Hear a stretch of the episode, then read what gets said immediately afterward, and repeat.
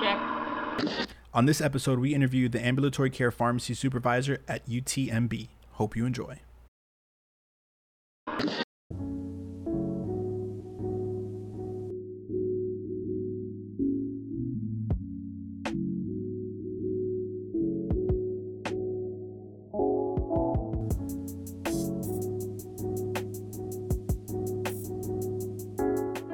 Hello, everyone. Welcome to another episode of RX Radio. I'm your host, Richard Waithe. I am excited about today's episode. We have Dr. Vinay Eapen, the ambulatory care pharmacy supervisor at UTMB. Vinay, welcome to the show. Thank you, Richard. Thanks for having me. Huge fan. So this is going to be a, an exciting episode. You have a lot going on, which I'm really excited to dive into um, around the specialty, you know, pharmacy space within a health system. Um, so this is going to be really interesting to learn a lot of these different details about the things that you and the organization have been working on. But um, before we get into all that, can you first just start by telling us a little bit about yourself? Let's jump, kind of jump into your like your pharmacy beginnings and, and things like that. Yeah, definitely. Um, so yeah, my name is Vinay Eapen, pharmacy supervisor at UTMB. Um, initially started off uh, coming out of school, uh, took a job with Kroger, Kroger Pharmacy as a retail pharmacist. So that's where my beginning was. You know, enjoyed it. Good patient interaction got to work with uh, a good staff at Kroger's. Uh, it was during a stage where the traditional route of a pharmacist was kind of uh, evolving, right? We were getting more clinical, so a lot of MTMs, uh, giving vaccinations. It was uh, kind of at the height of that. So got some good experience uh, as a retail pharmacist. and then four to five years as staying as a retail pharmacist, obviously, you know, with reimbursement models changing and pharmacy um, the whole whole environment in retail, uh, as everyone knows, has kind of changed. Um, a lot of pressure.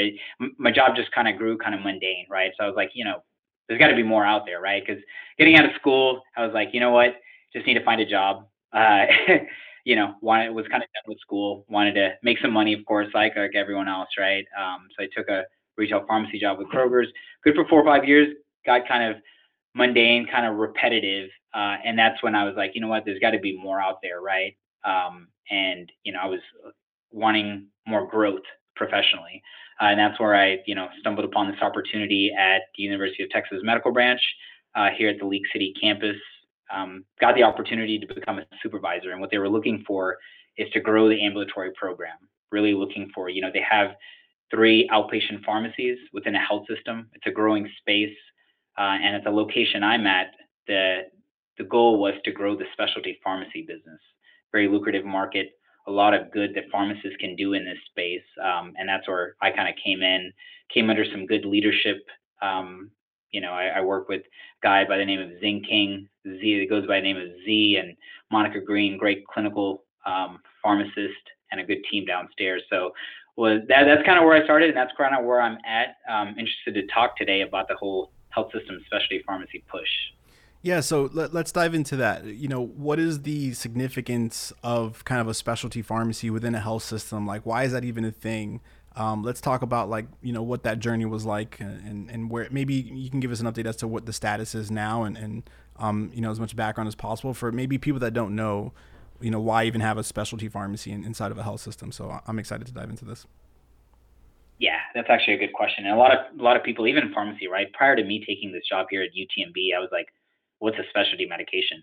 To me, like what makes a medication special, right? So usually these are drugs that are costly. I think CMS defines a specialty medication as anything above $670, right?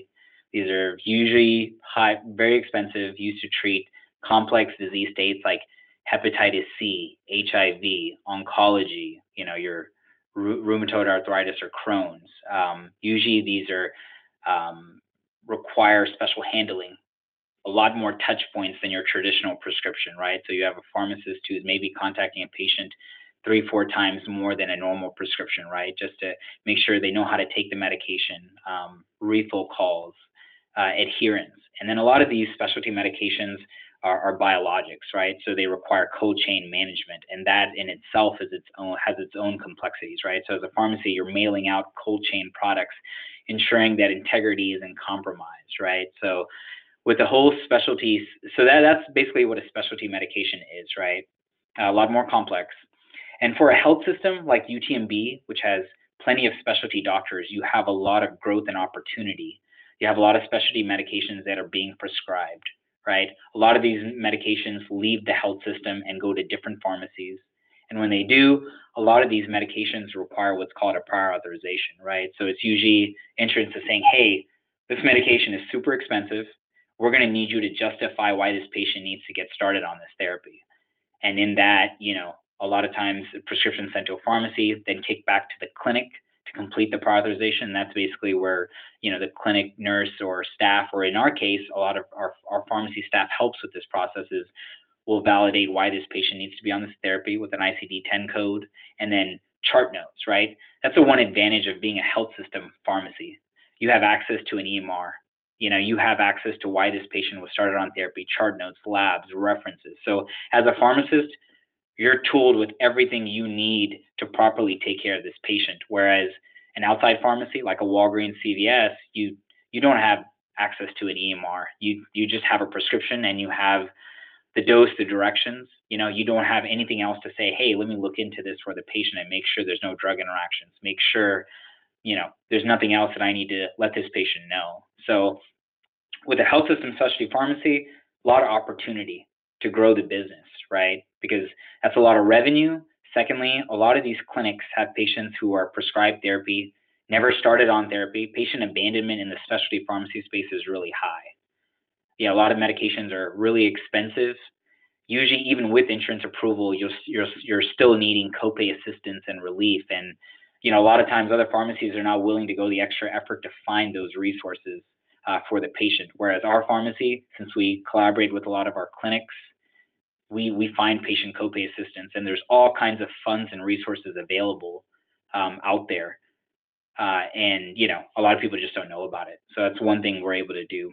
The other thing is this: with with the revenue that you bring in from specialty medications, you know, you have a lot of health a lot of health systems with robust specialty programs. Um, with that revenue, you're able to say, hey, let's reinvest in the program and hire pharmacists and specialized technicians to come in and reinvigorate the program, right? Let's let's have our pharmacists doing what they were, you know, went to school for, right? with with all the education they get on medication adherence therapy. Um, let's put them in clinics with doctors to really make an impact on healthcare. And that's kind of what we've been able to do from our first year of success. Um, is really you know get those positions approved for a pharma clinical pharmacist in specialty clinics, as well as prior auth technicians or advanced level technicians to give them a career ladder to say, hey, if I'm a technician, there's opportunity for me as well where I can make an impact equally um, as a pharmacist. So yeah, that's that's really why there's been a huge push. Now, what's it been like? Where does a health system start? Like, what if, let's say you you sh- which it sounds like you might have done, but like, let's say you show up to a health system and you're like, okay, we need we need we want a specialty pharmacy here. How does how does a health system start? Like, what's that planning and strategy behind that sort of look like? Yeah, that's that's actually funny, right? Because uh, when I first got out, you know, I was like, oh man, this is an opportunity. I can leave retail. This is my great escape, right? I've been waiting for this opportunity get here and you know my, my boss is like hey here's a huge excel file it has all the prescribing data you need. Just look through it you know tell me what the opportunity is. And i you know I kind of was like okay yeah sure no problem you know even though i've never done a project like that before right? I mean, you, you, when you're stuck in retail you're doing the same task each and every day. Don't get me wrong my retail pharmacists do some excellent work and they make a huge impact but you know this was a different type of skill set that i wasn't used to right? So basically if you have prescribing data, right? Because you need ammunition like that to say, hey, these are my opportunities. These are the disease states. This is the specialty scripts that are being prescribed by our health system. These are things we can actually go after, capture, and our own in-house retail pharmacy fill for these patients, right? So when I got here, I went through an Excel file with a million line items and started just saying, hey, these are specialty medications. Which are ones are actually being prescribed at our health system? let's kind of look at the opportunity and the growth that's available and then let's set up meetings with clinics providers nurses and let them know hey these are prescriptions we can actually fill for our patients. This is why we would do a better job of sending it to a you know a big box pharmacy that's located you know in another state. Kind of what pbms do now right? They they kind of steer prescriptions to towards their own pharmacies right? So whereas we we're in house we know we can take care of the patient faster because we have access to Epic. We can contact the patient. We can keep the whole care team um, you know, kind of aware of what's going on with the patient. So yeah, that, that was kind of w- what you do. If you're a health system, you know, a lot of health systems will have outside companies come out and give them a pro forma and say, hey, th- this is your area of opportunity. This is what you got going on. We kind of did it internally because we wanted to validate what other companies already told us. And I think that's your best route. And then there's those the accreditation part of it, right? Like URAC or, or ACHC. Did you already go through that process, or is that still something that that's kind of um, to be determined? Exactly. Yeah, and we're we're a fairly young specialty pharmacy program. We're learning and growing. So URAC accreditation nowadays, most specialty pharmacies, especially health system specialty pharmacies, will have uh, dual accreditation. So you'll need to get both to kind of validate yourself, right, and get access to certain drugs and certain uh, networks with PBM. So yeah, we don't have uh, URAC accreditation or ACHC. That is our next step. This next year is really our growth with our with our pharmacy team and growing our clinical pharmacist and, and advanced level technicians. Makes sense. I think you had went through kind of what a specialty medication was, but um, something that was new to me, and I'm, I'm curious to hear kind of how you describe it to someone who's never heard of it before. Um, what is a limited distribution drug? Um, can you explain like what that entails and, and kind of what that means in the specialty pharmacy world? Yeah, definitely. And and to your point, what our strategy was initially was just go after open distribution drugs. Right? You have open distribution drugs, which pretty much most pharmacies, health system specialty pharmacies will have access to. And then after you get accredited, you're like, you know what? Let's go after limited distribution drugs. So limited distribution drugs are um, drugs that are limited by the manufacturer to certain select pharmacies, so they can control who's, you know, the patient population that's getting this, um, and just not everybody is dispensing this medication that's very costly, needs a lot of patient um, patient and pharmacist interaction to make sure the patient's taking it appropriately and being monitored on a daily basis. So usually pharmacies that have their best practices evaluated by a, a URAC or an ACHC is able to, you know, that's usually when manufacturers and um, different wholesale distributors give you access to a limited distribution drug. A lot of your oral oncology medications are limited distribution drugs. And sometimes like it's very limited. Like I think sometimes it's only like one pharmacy, right, that would be able to yep. serve a certain drug, right? Like like limited is like real special. Yeah, exactly, exactly. There's only a certain pharmacies that have access to it. So for a patient, it's kind of it's kind of hard, right? Like, wait a minute, I there's only one pharmacy that I can't even get a hold of, or there's not someone I can call, um, you know, where I can discuss this medication, right? It's not really an it's an it's not an intimate experience, like you know, because most patients they want that one-on-one experience, right? They want someone who's knowledgeable to reach out to them. If you're, if you're telling me another pharmacy in another state is the only pharmacy that can provide this medication, you know, usually it's not a good experience for the patient. And really, I feel like they make it really tough for patients um, to get started on certain therapies, right? Um, and some of that is deliberate, you know. Yeah. Yeah, like I, the the reason I had learned about what a limited distribution drug was because at VUCA, you know, we create medications, you know, education videos, and um, we had a pharmacy reach out to us that was serving a limited distribution drug. They were the only pharmacy to use this specific medication, and I and it was the first time I'd heard about like the whole limited distribution drug situation. So I was like, wait a second, okay, that's interesting. Um, but then I, you know, obviously I started learning more about the medication, and it was like not only is it you know biologic and things like that but it's like 80 grand a dose you know so it's like it's yeah. crazy expensive um, and then you know the the the manufacturer required so much education um, like before getting the dose after it and that's kind of where they used us to, to kind of help create that that that patient education video content for the patients um, but yeah very very interesting world that is and you know hearing how pharmacies are setting up their best practices to try to you know kind of almost sell themselves as a great partner to be, you know, one of the limited distribution providers. So it's a really interesting world. Exactly. And then, and that's how me and you had touched base, Richard, on the QR codes and the and the videos you had created. Because when you look at who needs those kind of videos, if you look at specialty pharmacy, like 50% of the medications being biologics. In this day and age, where QR codes post COVID are super important, why not have a QR code on a prescription label where you know a patient goes home, right, gets a counsel, feels comfortable. Then when they're getting ready to administer a drug, they're like, you know what, I kind of forgot how to give this.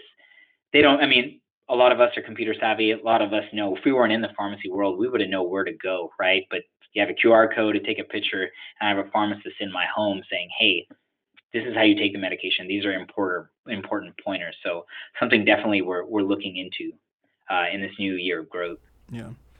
Yeah, and hopefully there'll be something we can work together on. I mean, the, the content is definitely helpful for obviously some of these high touch, complex, um, you know, patient education situations. But it's also we're also starting to see some outcomes around like improving um, adherence and um, just you know having a whole overall impact and, and increase patient engagement. So um, hopefully we'll we'll we'll have another episode and, and talk about the success that you've had uh, one day when yeah you, when yeah no, no, definitely we're, we have baseline adherence levels, so I'm interested to see you know when we do implement something like that how we've taken that to the next next step. You know. Yeah. So.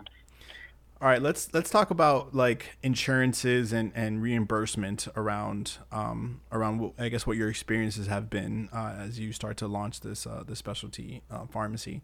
Um, give us some insights as to like what you know working with PBMs have been like, contracting and, and those things. Man, it is you know, and I before when I was in retail, you know, when you work for a big box pharmacy, right, you're not privy to a lot of the stuff that happens behind the scenes, right, like contracting, payer lockouts what insurances are reimbursing you. You're kind of in the motions, going throughout the day, filling prescriptions, talking to patients, doing what you can to make an impact, right? But you're not. That's one of the the good things about being in a health system pharmacy, right? I've had the opportunity to learn. You're kind of operating like an independent pharmacy. So all my independent pharmacy folks and friends that are out there, you know, that do great work, that are locked out of filling prescriptions for patients because these major PBMs, right? There's four major PBMs that control 70 to 80% of the market, right? You have CVS Caremark, Express Scripts, Optum, Prime Therapeutics, right? Navitus is in there too, but you know those are your major um, players in the PBM market. And what I've learned is you know they make it really difficult um, to operate an independent pharmacy nowadays, right? So if you're not doing specialty scripts, where we're a health systems pharmacy, but we're also one big thing is we're a 340B health system specialty pharmacy. So because we because we take care of an indigent patient population, we're able to get a, a lot of drugs at a discounted rate, right? Um, and we're able to bill insurance and use the, the proceeds and the revenues to take care of a lot of our um, our charity folks, right? We have a huge indigent population that has access issues where we're able to help provide for them. You know, UTMB, the institution I work for, does a great job of historically of taking care of patients who don't have insurance, who are unfunded, um, without them leaving the hospital without their medication. So I think that, that's that's a good thing we do here. But yeah, with PBMs, I've learned you know payer lockouts are a thing, right? Especially prescriptions. One in four prescriptions that most specialty pharmacies get payer lockout, meaning depending on what this patient's pharmacy benefits is, usually if it's a commercially insured patient, usually if it's Express Scripts, CVS Caremark, they're like, hey, unfortunately, you'll have to fill through us, right? And the reason they steer these prescriptions is it's lucrative for them, right? There's a lot of vertical integration going on right now, right? Where health plans, PBMs are all owned by the same entity, so they try to keep the revenue funneled within those entities, right? So that's yeah, it's it's kind of hard to operate in this space, but if you have a game plan and you strategize, uh, the good thing is we take care of a good payer mix of uh, Medicaid and Medicare, and those are any willing provider, so you can't really get steered out. It, it, makes it harder to steer those patients from filling at your pharmacy. So that's um, that's a good thing. But I think with getting accredited, we'll we'll get specialty pharmacy contracts that help us to take care of more patients than we are currently doing. Now, I wasn't going to plan on asking about 340B, and, and I feel like that's like a whole another episode that I probably need to do at some point because um, of how complicated that world is as well. But can you maybe just give a super high level uh, description as to exactly what you know what it means to be a 340B organization? Yeah. 340B drug program, I think it was implemented in like 1990, 1992, right? It's a federal drug program that stretches scarce federal resources, right? So c- certain covered entities, like the institution I work for, is a 340B covered entity, right? Because of the charitable, because of the indigent population we take care of, and there's some calculation they do with CMS to determine if you're a covered, you know, if you qualify. But once you qualify, our retail pharmacies are able to purchase drugs from our wholesale distributor, whoever you use, you know, Cardinal McKesson, Morris & Dickson. Um, you can purchase these drugs at a discounted rate. So whereas a normal pharmacy would pay, you know, five thousand dollars for a Humira prescription, we get it at a discounted rate uh, sometimes even a dollar or penny, you know. So it's a huge discount we get. And that's the advantage of operating in this in this in the 340B space. Yeah, that's that's quite significant. And I, I I don't know enough, and this is again, I'm probably gonna need to really bring, um, um, really have like a full episode on 340B, but there's been like controversy around it as well, right? Around yep. like, can exactly. you, yeah, can exactly. you, what, what's like the the core of that? Yeah, the core of that is contract pharmacies, right? I think for the past four or five years, the 340B drug program, I think, has opened it up to where, let's say my institution, a covered entity, right? The patient wants to fill a prescription. They've opened it up to where any pharmacy, and Walgreens, CVS are notorious for this. They have the most amount of contract pharmacies out there where they can fill prescriptions for a lot of these patients. So they're basically getting a lot of these drugs for cheap because the, the covered entity, which is the institution, um, is able to procure that drug and they'll get the drug for cheap and they'll dispense it to these patients and they get the revenues from it. So, you know, there's a lot of uh, there's a lot of people. Adam Fein, I think, is one of them who writes about the 340B exploitation by a lot of these contract pharmacy arrangements. You know, there's a there's a lot of people who use the 340B program um, and change from the intent of it and try to make money off of it. So I think that's where it gets a lot of that backlash from. Gotcha. And he's the one that leads the um was it drug channels? I think is his blog yep. or something like that. Yep. It's really good. I would definitely great great blog by the way. If you want to learn anything about like PBMs and reimbursement models and just economics and pharmacy, like that is your that's your bread and butter. It's a good yeah. place to start. He's one of the few people in pharmacy that I have like my Twitter notifications on for, because um, he always has like breaking yeah. news or just something good. I'm like, man, this guy's on it. Um, yeah, he's on it, man. I, I can get lost on drug channels. yeah, yeah. Anyway, all right. Um, well, let's get into kind of one of the one of the one of the real reasons I wanted to also have you on um, to to you know potentially present some opportunities for um, other pharmacists and, and, pharmacy technicians out there that might be listening. So give us um, give us an understanding as to like what like what's next for um, for UTMB and, and the pharmacy that you're uh, you're supervising. Yeah, definitely. So in this new year, the team I'm working with, you know, the people I mentioned earlier, great leadership. We're looking for talent across the country, right? People, so the pharmacist positions that we got embedded are clinical pharmacists, usually PGY 1, PGY 2, trained P- individuals, pharmacists that can come into a, a clinic, work with providers, right? Be part of the care team and really make an impact. Um, a lot of times when these clinicians, clinical pharmacists are in there, they're, you know, they're operating under a collaborative practice agreement, right? A CPA where they're able to have prescriptive authority, you know, do refill calls, do you know complete comprehensive medication reviews with patients when they get started on therapy that continuity of care to really establish that which is non-existent in pharmacy right now right? A lot of times with provider status and us trying to validate what we do as pharmacists this is a great opportunity to pharmacists to come in you know and really make an impact in the clinics and show the care team hey this is what pharmacy can do for our patients right? So that that's on the on the clinical pharmacist role. Um, as far as advanced level technicians, we have positions that have posted where they'll be helping patients get started on therapy. And you know, a lot of times technicians in retail they get lost in you know just doing the same thing, and there's no career ladder for them. Whereas here we have an opportunity for a technician to really stand out and get patients started on therapy, work with clinics, work with nurses, work with doctors, uh, and really help patients um, out from the from start to finish uh, throughout the whole specialty pharmacy journey. So I'm really excited about the opportunities that we've created. Um, I, I, think this is what we've been waiting for. You know, I think the, the world of pharmacy has been looking for pharmacists to make an impact. And these are the areas, you know, a lot of times you get out of school and you're like, I can be a retail pharmacist or an inpatient pharmacist. Well, no, not a UTMB. You know, you have plenty of opportunities to really grow. So, what is there like a specific number of positions um, that we can we can talk about? I'm not sure if, if those specifics are, are, hashed out yet. And then um, also where, like, if someone wanted to, and, and I, am definitely gonna want to include this in the show notes as well. But um, where would someone kind of go to learn more, or or maybe even potentially apply for some of these positions? Yeah, definitely. Um, UTMB.edu is a good place to start and look at career opportunities within pharmacy. Um, I think that's a good place to see. Hey, what is what is available out there. Um, and then also, where six positions have been approved for clinical pharmacist, you know, for this cu- upcoming year, and that's and that's growing. And then six advanced level pharmacy technician positions that have been posted, and that's just in one year of like, you know, we've been kind of growing at rapid pace, but we've, you know, anytime you bring in revenue to a health system, you get you know, you get the executives to kind of take notice and you're like, hey, what do you need now? You know, because usually it's like, no, we don't want to do pharmacy. We don't know enough about pharmacy. But when they start seeing revenue and they start seeing the impact you make, they're like, hey, what do you need? You know, what are the resources you need? How can we help you? So that's kind of where we're at. So we're excited about this year, growing the program and really, you know, making a huge impact.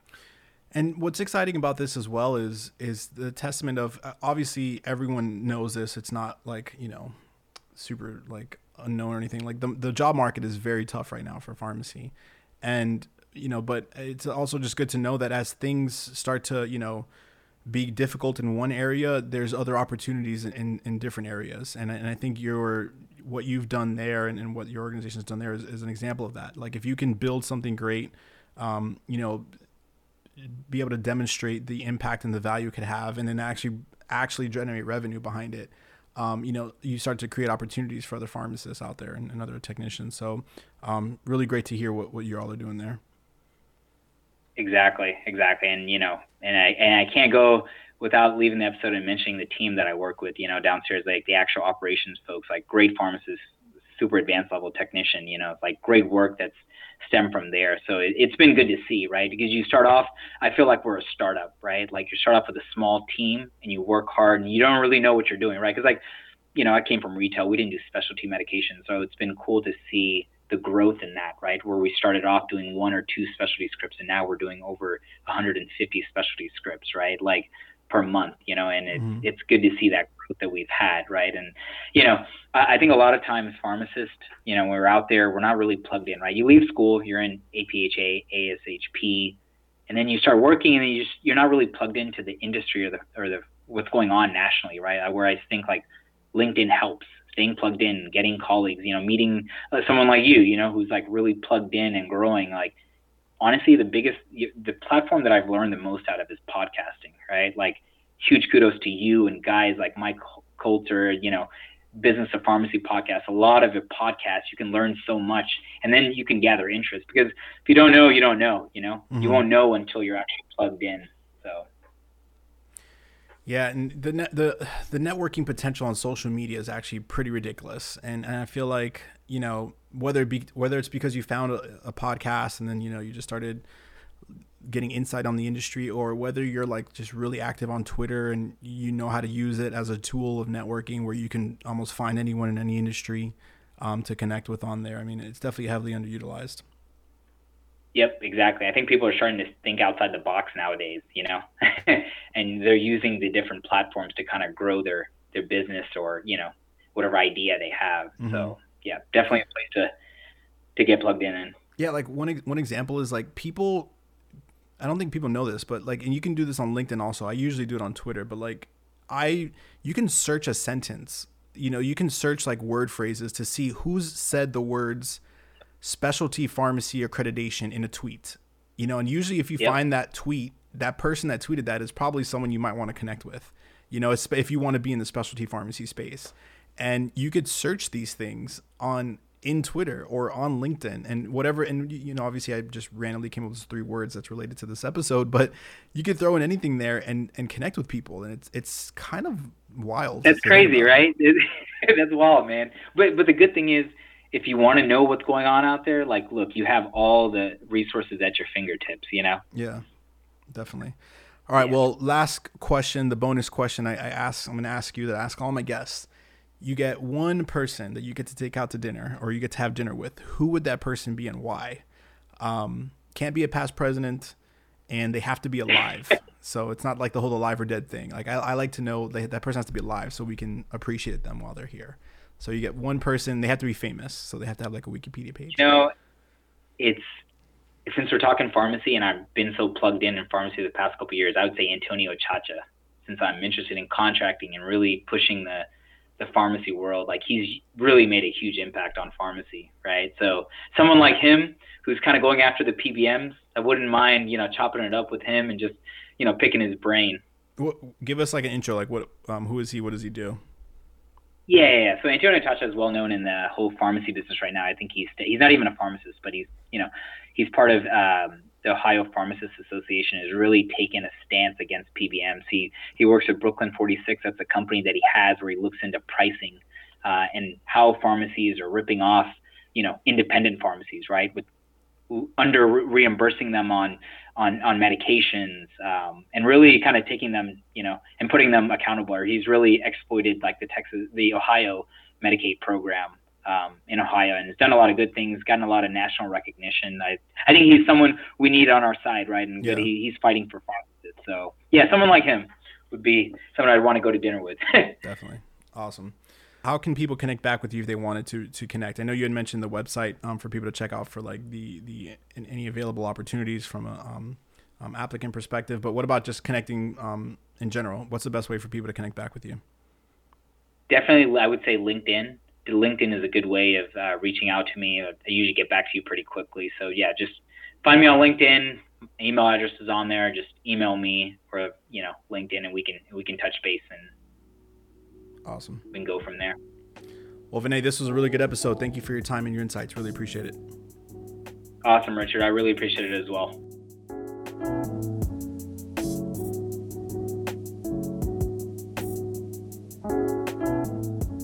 Hope you all enjoyed that episode. I'm going to include all of the uh, links to connect back with uh, Vinay and UTMB in the show notes. Um, so if you're interested in one of those positions, make sure um, to check out what's available. Also, don't forget to follow RX Radio on social media, um, whether that be Twitter, LinkedIn, Instagram, or Facebook. Make sure to subscribe to the podcast if you haven't yet. And as always, thank you so much for tuning in. I really do appreciate it, and I hope you have a wonderful rest of your day.